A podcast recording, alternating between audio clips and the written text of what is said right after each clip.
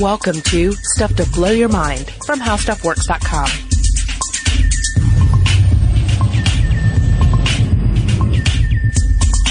Hey, welcome to Stuff to Blow Your Mind. My name is Robert Lamb. And I'm Julie Douglas. And this week we're talking about memory editing. And if this were your average sciency journalism story, mm-hmm. it would inevitably start with a reference to Eternal Sunshine of the uh, Spotless Mind. You know, have you have you noticed this trend? Like any story that relates at all to changing memories, or erasing memories, they will name drop that film in the lead. Well, because it was such an intriguing idea it that was. you could. Uh, you could alter or completely remove a memory that had been dogging you your entire life. Yeah, it's true, but I, you know, I feel like there have been enough stories about like changing memories and, and, and, and what memories actually are that we don't need that film as the reference point anymore for a, a, an actual story about the science of memory and the science of altering memory. Uh, I always feel like a little bit insulted. You know, it's, it's mm-hmm. like that someone's like, "Hey, so you've you've seen? Uh, let me tell you about space. You've seen Star Wars, right? Like, you don't have to start with Star Wars. We live in a world where we're surrounded by space. Uh, all right, all right. So I think, and maybe I'm projecting my own feelings on here, is that the problem is that this spotless mind idea is it's erroneous, and it it, mm. um, it takes this idea that you could like return your mind to some pristine platonic state, right? Yeah. Where everything is completely new and fresh. But that is not the case. Our minds are the cages that we have, but it turns out that we can actually tame them to a certain degree. We can't erase, we can't make them spotless, but we can make them a little bit more manageable. The problem is just, just this inherent misunderstanding of what memory is in the first place. And I was looking at this survey that was published in 2011 by PLOS ONE that found that almost two thirds of Americans believe that memory works like a video camera. Uh, and that it's like we're recording events so we can review them later. It's interesting. Not so. Yeah, it's not so at all. And we've we've discussed the science of memory um, a good bit in previous episodes. I'll have to make sure I throw some of those uh, back up on the uh, the website and on the social media pages around the time this episode publishes. Uh, but indeed, we've talked uh, for, uh, before about the the seven sins of memory. Uh, these, of course, were uh, uh, brought to mind by Daniel Schacter, the uh, former chair of Harvard University Psychology, Psychology Department and author of the book The Seven Sins of Memories, colon, how the mind forgets and remembers. And he mentions uh, these seven, just seven ways that all our memories are uh, untrustworthy at the very least. Uh, for instance, there's transience. So that's the weakening or loss of memory over time. Mm-hmm. What'd you have for lunch?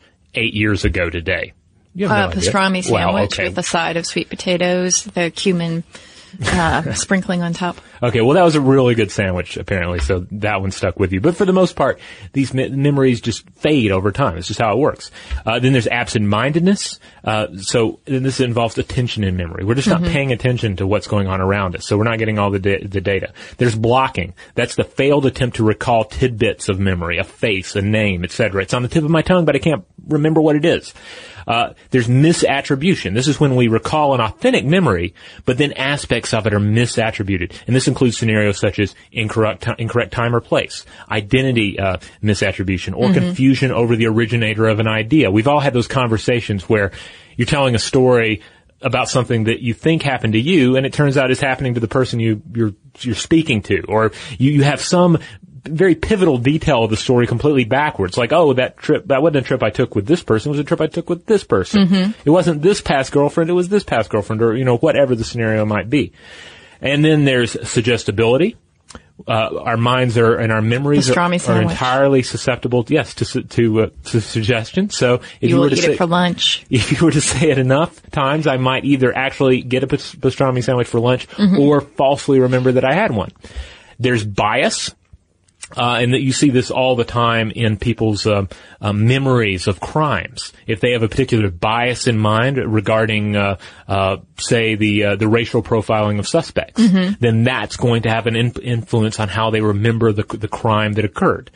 And then there's persistence, and that's the unwanted recall of information that's disturbing. And that actually ties in a lot with what we're going to talk about in this episode. So there are all these ways that our memory is pretty much jacked from the get-go. And to your your point, so many people think it's just uh, all a bunch of video information stored in our head. uh, which which couldn't be uh, further from the truth. Yeah, there's that great uh, cognitive uh, psychology experiment that was done by Daniel Simons and Christopher Chabris that showed how selective attention works. You probably heard about this. There's um, a video of people with white shirts on and a video of people with black shirts on, and they were playing, I think, basketball or something like yeah, that. Yeah, I watched it, but I really wasn't paying that much attention. Okay, well then you, if you were if you were doing it as as they instructed, you were probably looking at the the white shirted team, right? You were mm-hmm. told to really figure out how many passes were made between the the members of this white shirted team, and you probably, as forty six percent of the participants did, did not notice the gorilla walking through the clutch of white shirted and black Oh yes, shirted seen this. Yes. players. So this is a good example of attention and selective attention and memory. Yeah, there are a number of these type of uh, pranks uh, that you see uh, carried out, and uh, that you can find them on YouTube. Ones where they'll take, say, an individual will be sort of in the background Mm-hmm. uh, for a person, and then they'll like switch out the person playing that part Yeah. to see if they notice. And it's yeah, it's phenomenal how how often people do not notice. Um, there's a British television series called uh, Black Mirror, which we've uh, mentioned before, and there's Mm-hmm. an episode titled "The Entire History of You."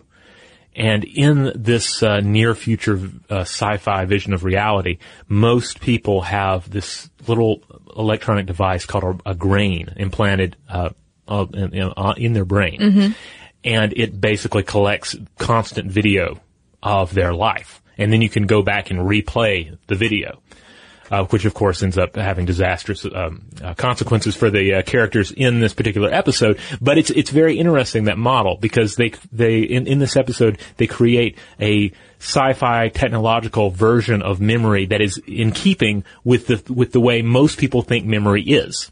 Right. And in fact, it's not. As Yeah. you, as you said, there are seven sins of memory. And really, if you think about it, we are the magicians of memory because we have misdirection and misperte- misperception. And then we try to piece together this pattern that makes sense to us. And boom, you have this manufactured reality that comes out on a plate for you. Um, and the thing is, is that we continue to take this memory out and look at it all the time. In fact, every time you take out a memory, you change it a bit. Yes. Yeah, we, I've, we mentioned before that don't think of your memory as a little stone sculpture that you keep in a drawer. Mm-hmm. It's a sculpture made out of clay. Every time you take it out, you're jabbing it, you're changing it, you're bringing new information, new interpretation into that memory, and then you put it back. And so, so every time you draw it out, you're, you're, you're changing, you're getting it a, a little bit further removed from the actual reality. And here's the thing, these memories are the foundation of the story of who you are, right? Yes. And so this is where emotional health and something called story editing comes in. Because there's this idea that you can change your memory and maybe even alter your future. And we'll get more into that. But before we do, I want to discuss a little bit about why we take these memories out in the first place and sort of obsess over them. And in order to do that, you got to go to Papa Freud. Yeah. And it's great because in classic Freud style, it goes right to your childhood, right? Oh yeah, yeah. In fact, um, in Beyond the Pleasure Principle, Freud actually documents his grandson's particular habit of taking his toys and hiding them or throwing them away. And when he does that, um, his grandson says "fort," meaning gone, and then he watches his grandson um, taking them back and saying "da." They're here. So in this one particular instance in Beyond the Pleasure Principle, uh, his grandson has like a, I think it's just like a reel with a string tied to it. Uh-huh. And he's in his crib. And over and over again, he does this fort da game. He throws that spool away and then he reels it back in. And so what Freud says is that the kid is actually, um, marking a cultural achievement here. Because the kid is equating this, and just stay with me on this, Okay. uh, the, the, this Fort Da that's gone and back with his mom and his mom leaving him but coming back and saying that he's getting far more pleasure from the Da part, the coming back part. And so he's mastering control over his emotions at his mother sometimes disappearing or having to leave the room. Huh. And this idea that, that, you know, your, your main caregiver might not come back or come back. That's that's a pretty fascinating uh, interpretation, and in, especially since uh, the the father of a nearly two year old who's really into that uh, the whole casting of objects, and then also playing hide and go seek with uh, like a stuffed cat that we have in the house. you know, really loves to be, go, where's, where's Fat Cat? Where'd Fat Cat go? Oh, well, Fat Cat's under the slide. And then it's, you know, tremendously, um, um, en- entertaining to him to find the cat that was barely hidden. Yeah, so this is a huge lesson for humans that life is ephemeral. Things come, things go, people come and people go. And uh, this really ties into the idea of repetition compulsion and mastery. And maybe, just maybe that's why we continue to take out, uh, in particular, traumatic memories, bothersome memories, and we look at them and examine them over and over again, each time hoping to get a better understanding. But the problem is that, and especially according to Freud, those memories are unconscious. They are buried and they are hidden. And so you just kind of get these little crumbs of your unconscious. But then you have someone uh, by the name of Tim- Timothy D. Wilson. This is a University of Virginia psychologist who says that this unconscious or non-conscious, as he calls it, is off limits to us. So it's really only through conscious thoughts that we can change the mechanisms of the unconscious world for us. So he has this idea of, uh, for instance, if you establish regular acts of kindness, that you could tease out progressive changes in behavior as determined by your unconscious. So now we're talking about changing your behavior through your story of yourself. Ah, yes. Yes. Yeah, and this is what uh, this is where everything really gets interesting here because essentially we are getting into that eternal sunshine of the spotless mind territory. But instead of changing your memories through the use of lasers or or a little bit of or a little uh, tiny electronic device that goes in your brain, uh, as in Black Mirror, it's about thinking about it. It's about using your actual mental um, architecture as it exists, your actual mental machinery uh, that you have in your head, and using it to alter memory, using the, the weakness of memory as a strength, really. Yeah, and it's really effective as we will discuss. Um, Wilson, in his 2011 book, Redirect, The Surprising New Science of Psychological Change, looks at why programs like Scared Straight, you know, the, the taking the at-risk uh, youth to prisons and trying to scare them straight, why those sort of programs fail and why story editing, just having those kids change their story, their narrative, may be a far more effective strategy. Yeah. Yeah, I've been reading a little bit about this, uh, too, in regards to children, like the, the dangers of labeling. Um, particularly I was reading an article on, uh, on biting and about how just the, the one thing they're always advised is in dealing with biting, which, which is a, a pretty common occurrence with, with children, uh, especially as they're acquiring language and learning how to better express, uh, themselves, uh, than by simply, you know, biting into something is that, but there's a, there's always this danger of referring to them as a biter because then that becomes their story and they can, can interpret, interpret that even at a very young age. And they say, oh, well, I'm a biter, so I bite. In the same way that one might think, oh, well, I'm, you know, I'm destined to wind up in a, in a prison. So I guess I will. This is the, this is what I am. I guess that's what I'm going to be. Well, you know, that's interesting because um, that's ex- that is exactly it. That's this idea that you, you put this narrative in place and then you follow it to the letter and you become it. And Wilson first d- discovered this uh, power of story editing in the 80s when he found that struggling students had fallen for the same old narrative, I'm bad at school, which was driving this sort of self-defeating cycle. And he gave 40 students, these students who were not doing well in school, a new narrative, mm-hmm. which was everyone fails at first. Okay, so that recast the whole idea. Wait, what? I'm, I may not be bad at school. Everyone fails at first. This is a thing. So suddenly these students are being introduced to this new idea. He had the students read accounts from other students had, who had struggled with grades and then improved. There was also videotape footage of other students who relayed their tales of eventual academic success. And the results were pretty astounding. The students who received the information compared to those who did not, A, were significantly less apt to leave college by the end of their sophomore year. B, they had a significantly greater increase in grade point average even one year after the study. And C, they performed significantly better on sample items from the GRE or the graduate record exam. And this is all from a 30 minute session, one 30 minute session, which had staying power even one year after. And this just shows you how important priming is really. And I was thinking about this 1999 University of Michigan study In this study, they had students with the same abilities and performance splinter into two groups. The first was told that men perform better than women on math tests. The second was told that no matter what they might have heard, there was no difference in abilities among the two genders. Then they were given the math test. And in the first group, men outscored women by 20 points. In the second group, the one that was told no matter what they had heard that the abilities are the same, they were outscored only by two points. I mean, that's a huge difference. And Yeah. that's just from that one priming example. And indeed, stressing the point of thinking for yourself and questioning authority. Not questioning authority in the sense that I'm going to, you know, break a law just because it's there, but questioning the established script that is handed down to us about who you are, what you are, what Right. you're capable of achieving. And, uh, and yeah, there's just something, uh, almost endlessly powerful about being able to, to sort of break free of those chains. Yeah, I mean, if think about it, like in in um, some of your most um, uh, how should I say it, like delicate situations in life, where you were really struggling with someone or something. If someone came and gave you a script, or or just even this this idea, this other narrative of hey, another perception, how could that have changed your life? That's how powerful this is. Yeah.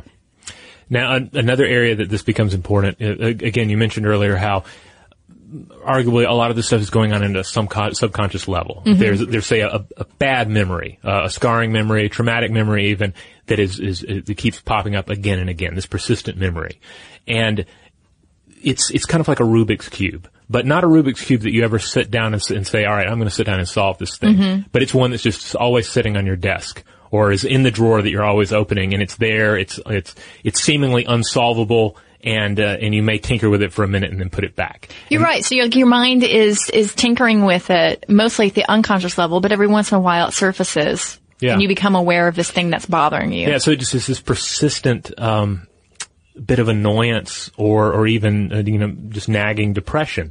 Uh, anytime we we cover a topic like this, I always think back to uh, Alain Robbe-Grillet's 1957 novel Jealousy, and it's a it's an experimental novel. Um, I I don't recommend picking up and reading it unless you you know what you're getting into just style wise because it's uh, it's a little unorthodox. But the entire novel is this this man who owns a banana plantation, and he's looking through Venetian blinds, observing his wife. And trying to figure out if she's having an affair with uh, the the guy who runs the neighboring banana plantation, and and so it's just him poring over what he knows and how little he knows over and over again, uh, and occasionally observing a smeared centipede on the wall and trying to decide what he should do. And the, in spoiler, the entire novel uh, passes and he doesn't decide what he's going to do. It's just this, just this endless nagging frustration over how little he knows. And now, and, and that's kind of what happens in these cases. We have limited amount of information. It's kind of like the, the, the, the, the Koch snowflake that we talked about in our snowflake episode. There's only so much information you may know about a given situation.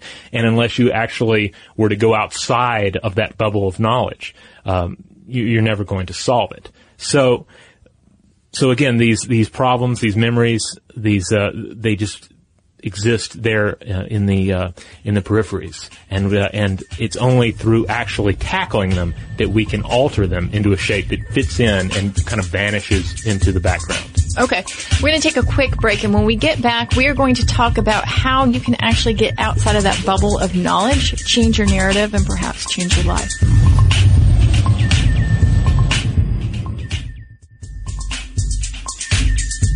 All right, we're back. Uh, Julie, have you read The Secret?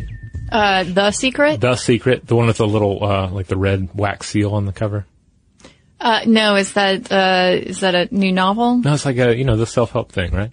Oh, is this the thing about like if you put a, a positive vibe out in the world, someone will give you a million dollars? I think so. I, I have not read it myself, so I'm not privy to the actual secret. But I understand that that's basically the secret. That if you uh, you put out that positive That's the energy, things will? I think it is. Yeah. Okay. But it kind of uh, gets into this same area that you see with a lot of self help books, and it's the idea that if you if you believe in something, you can make it real. That you can you can change yourself or even change reality through this strong sense of belief and positive vibes.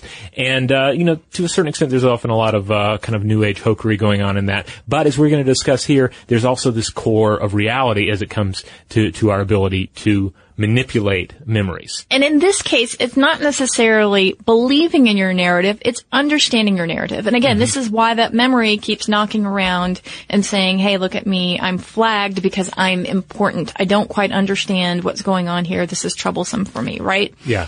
So there's this other approach to uh, story editing, and it is to write and then rewrite your narrative. James Pennebaker of the University of Texas has pioneered a really expressive writing technique that helps people recover from past traumas by helping them reframe and reinterpret those events.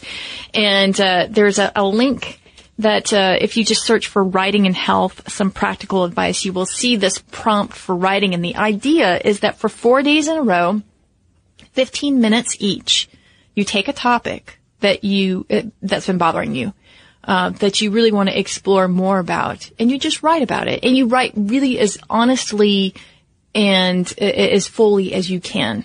Yeah, and now what would you write about? Uh, some of the examples they give would be to write about something that you're thinking or worrying about too much. So mm-hmm. like maybe you're worrying about, you know, taxes coming up and having to you know settle down and figure those out, or uh, you're something that you were dreaming about. Say you wanted to actually do something about that nagging dream where you uh, forgot that you signed up for a class. Uh, in uh, in school until uh, right at the end at finals, you know, or mm-hmm. the or the the you know the wearing underwear or nothing to your math class kind of dream. Uh, other possibilities to write about include something you feel is affecting your life in an unhealthy way, be it uh, something, uh, you know, like a personal habit or something outside yourself, or something that you have been avoiding for days, weeks, or years. Tackling it 15 minutes a day for four days in writing form. Okay, so it's interesting because what happens is that the first time you write, you will might write the thing that's bothering you, and you mm-hmm. might touch on the thing that is actually the thing that's bothering you. Because most often when you think that there's a topic that, that's really the problem, there's an underlying issue. And so returning to that issue four days in a row, it gives you more insight. You're peeling away the, the layers of the onion of, of that actual problem. And in the process, you're creating some sort of understanding for yourself. You are reframing that narrative so that it makes sense. If something bad happened to you in your past, and it keeps coming up again and again, writing about it really forces you to reflect on it and not say, oh, this was justified, it should have happened. That's not what we're saying here. It just gives you more of an understanding of why it happened. And hopefully, you know, people suffer less as a result. That's the idea. Yeah, it's um, it's interesting because uh, if, if anyone who's ever engaged in any writing, you see versions of this, say in trying to create poetry, like any kind of poetry that has like a personal um, a bit of uh, energy to it. And mm-hmm. I feel like most poetry of any worth does. But one of my poetry professors in uh, college, I remember them saying, and this wasn't like a, a cross the board rule, but they they they tended to imply that you're generally better off removing the first four lines or so of your poem because the first four lines of your poem are you trying to write what you think you're going to write about. Mm-hmm. And then after you get past those first four lines, then you start writing about uh, what's really going on. So, uh, so the, the, first four lines are, uh, in, in this case, are the thing that you think you're afraid of, and then you begin to get after that into what you're actually afraid of. I think about it as the quick and dirty way to psychoanalysis. Yeah. Yeah, because the, and I'm not going to share with you what I wrote about because that would be like revealing a dream and everybody would get bored.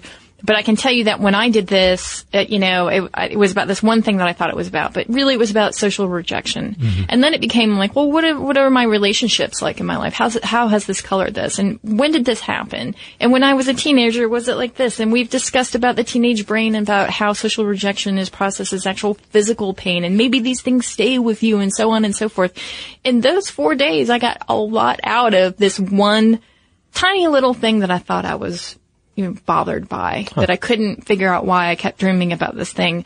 And that is really a very effective strategy at trying to get at your memory and trying to recontextualize uh, your, your narrative in your life. And ultimately, perhaps solve this Rubik's Cube or create a solved Rubik's Cube out of these memories, and then you can put it on the shelf, and then it's not going to bother you anymore. Uh, when we were uh, prepping for this one, we brought up the whole uh, situation of why does why does it bother us so much when we overhear part of a conversation? Mm-hmm. We've talked about this before. Uh, the, the reason supposedly is that you're not getting all the information about the scenario, and your mind desperately wants to make sense of this nugget of Yeah. weirdness that you just uh, uh, listened in on. And that's what some of these memories are like. That we're our mind wants to understand why did this happen to me? Why why am I afraid of this? You know, the, these questions linger with these troubling, persistent memories. Our brains want to figure out the puzzle. They want the extra information to make it to make it lock, to make the Rubik's cube uh, uh, clear out. Uh, and uh, and what these experiments are about are about you know, taking the time to fill them out and to and to add the, the, the necessary information to make them whole. Yeah, and that's what these why these writing prompts are, are so effective. Now, Wilson says a third approach is the do good, be good method. And it's the principle that our attitudes and our beliefs follow from our behaviors rather than precede them. So if you want to change your narrative, then you should change some of the things that you do so that it sort of informs your unconscious. Like, I'm a good person and I volunteered here and I'm doing this and, you know, I'm trying to cultivate the following traits in my life Yeah. and everything else should follow. Well, and then I mean, also that, uh, in my opinion, often has the the added benefit if you are if your your problem is that you're too much inside your own mental space. If you start concerning yourself with other people, then you're getting out of that that uh, that self inflicted cage of self a bit. So And it is the cage of self, really, Yeah. really. Um, so why does this work? There, you know, there's no definitive, like it's, it's doing this, it's engaging the following parts of your brain. Probably, this is the best guess, is that it works because again, you are completing that picture for yourself. So your brain, if you, if it doesn't have to red flag a memory because it understands it in the context, uh, that you've put it into the narrative and it's happy with that, it can move along and go to the next thing that you flagged in your brain. yeah. So that's the idea of why it works. Yeah, I guess you just need to make sure you form the correct, you know, uh, a helpful, uh, finished version of that memory. So like if I was concerned about the guy I bought a hot dog from yesterday being grumpy, Yeah. like I would want to frame that in, in the, the form of, well, he was, uh, he was probably having a bad day and just took that out on me rather than I'm a bad person and therefore hot dog vendors are mean to me. They are generally Yeah, yeah. like they. I don't know if you know, but they have a little slip that they circulate among them that says Robert mean Lamb. Robert, yeah. Yeah. All right. There's a great article called "Revising Your Story" by Kirsten Weir, and uh, she says basically if you you doubt the story um, powers here in these story prompts, you should look at this um, example by researcher Daphne Bugental at the University of California, Santa Barbara. She works with parents who are at risk for child abuse, and she added some story prompting to home visits of parents with newborns. And the prompt involved getting parents to reinterpret why their babies were cranky or difficult. So parents, for instance, might blame their baby babies and say, "Oh, he's just trying to provoke me."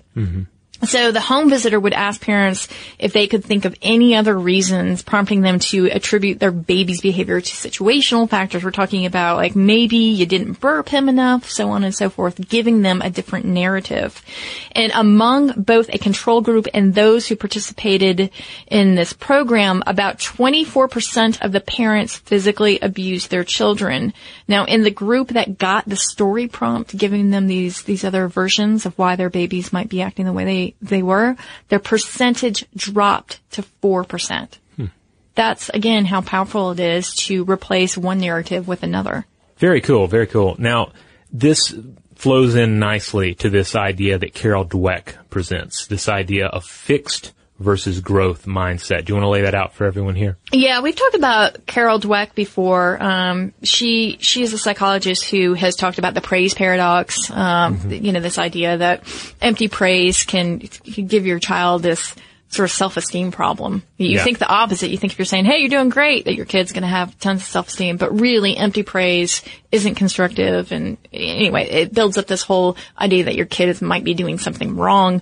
Carol Dweck kind of goes a little bit further into this idea of self-esteem and um, success, and she talks about how some people have a fixed mindset. They believe their intelligence and traits are set in stone. And this actually gets in the way of how they see the world and they move through it. And she said that these people, they typically try to, to look smart, um, and not make any mistakes. And as a result, they don't take any risks. And now she says, on the other hand, you have something called a growth mindset. And this means that you're willing to change your narrative and cultivate new ideas and talents through effort and instruction. So in this way, you see, obviously there's a flexibility. There's this willingness to say, I don't have all of the information and I'm going to change my story. And she says this allows people to be both more resilient and vulnerable at the same time and able to take on more challenges and just kind of, like I said, change that narrative of what uh, you want your life to be. Yeah, I think it's a it's it's a really interesting way to look at two two types of people. You know, the idea that am I looking at myself as I am now as the finished product? You know, or am or is it an ongoing journey? And that's kind of I mean, I guess that kind of sounds a little new agey and and hippy dippy, but but really, uh, I mean, life is a journey. We continue to change. We're always changing. Physically, emotionally, the person we are now is not the same person we were uh, a month ago, a year ago. And and so if you if you try and approach your life as a fixed object, yeah, you're just going to run into in- increasing um, frustration because you're going to come up against challenges. And if you if you think that this is what I am and this is all I am, then a challenge is an affront to your strength. But if you see yourself as changing, and you see yourself as perpetually evolving, then a challenge is just another opportunity to grow. Yeah, and she says that some people have fixed mindsets for, for some of the things in their life mm-hmm. and then growth mindsets for, for other things. Well, that's, that's a good observation. Yeah, so it's sort of one of those self checks of, well, you know, am I flexible in this one area of my life and inflexible in the other? But the main thing she says is that things do not come naturally and that thinking that they do is a maladaptive mindset, a maladaptive mindset and that we, we are looking at it entirely wrong. And I can't help but think of the stories that we consume, that we feed, feed on, you know, to, to inform who we are and how we fit into the world. Uh, because there are certainly we can think of any number of, of movies, TV shows, stories, myths in which there's an individual with a natural talent. And then how healthy is that to, uh, to absorb that story and then compare it to our own? Well, I mean, you know, it's the Matrix, the one. Are you the one? Were you born the one? Yeah. But then that idea is very old and has been perpetuated for, for, for thousands and thousands of years. Yeah.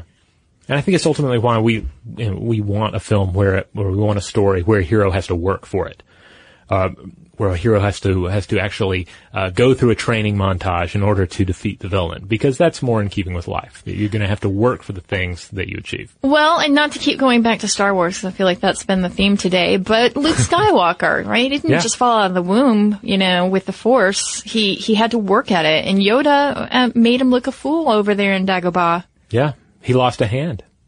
He yeah. did. Made it, a lot of the characters lost hands. Really dark. Uh, did did they? How yeah. many lost hands? If you go through my again my daughter's encyclopedia, you will see you know so and so had their hand repaired. Blah blah blah. Oh well, yeah. There's Luke. There's Vader. Yeah. Um, some dude in the bar in the first one got Qui his hand. Jinn, maybe. I don't know. Hmm. I think he just got run through that one. I'll ask my daughter okay. when I get home. All right. Well, there you go. Uh, story editing. I, I, think this is a great episode because it really lays out a very achievable way to uh, to to do something that uh, might otherwise seem like something out of science fiction. A way to change our memories, to change the way that we interpret the past. Um, and uh, and so I challenge uh, you know anyone who uh, is is dealing with with some sort of problem in their life to consider trying this out. You know, don't see it as you know your only solution, but uh, but give it a go and see what uh, what can be done. Yeah, and if you again you want to check out that story prompt by James Pennebaker, uh, just Google his name and then perhaps writing and health some practical advice. All right, well let's call the robot over here and do a quick bit of listener mail. All right, we have a quick one from Alex. Uh, he says, "Hello, Robert and Julia. I hope your day is going well. I've been a listener of Stuff to Blow Your Mind for about four months. I loved your podcast so much. I even went back as far as two years ago and listened to nearly all your podcasts." Uh, first off, let me thank you for being so respectful when you talk about cultures and religions. This personally means a lot to me. I am not religious really, but I am very aware and sensitive when talking about religion or culture. I also have a topic for you guys. Are sociopaths slash psychopaths biologically and neurologically doomed? Is there any hope for these unlucky people born this way? Is a sociopath, psychopath the ultimate apex predator of our species? I think this would be a really interesting study to say the least. And uh, uh, Alex goes on to say, "Thanks for your time. Keep doing what you do." Thank you, Alex. That is very interesting because we talked recently about how Louis C.K. has a bit mm-hmm. in his stand-up about how we're really lucky that we got out of the food chain. we are the apex predator now. We don't have to worry about it. But, you know, one another, we're sort of a problem. We know that we tend to maim and kill each other. And then there's this idea psychologically is, is someone who's a sociopath who has no community ties, a lack of empathy, a predator in a sense. Hmm. Yeah, that's uh, certainly a topic we could explore. I know there were, uh, for certain, there were at least a couple of really interesting um, studies to come out on sociopaths uh, in the uh, in the past year uh, that uh, that I'd love to podcast on at some point in the future. Indeed, yeah. So maybe that will show up fairly soon.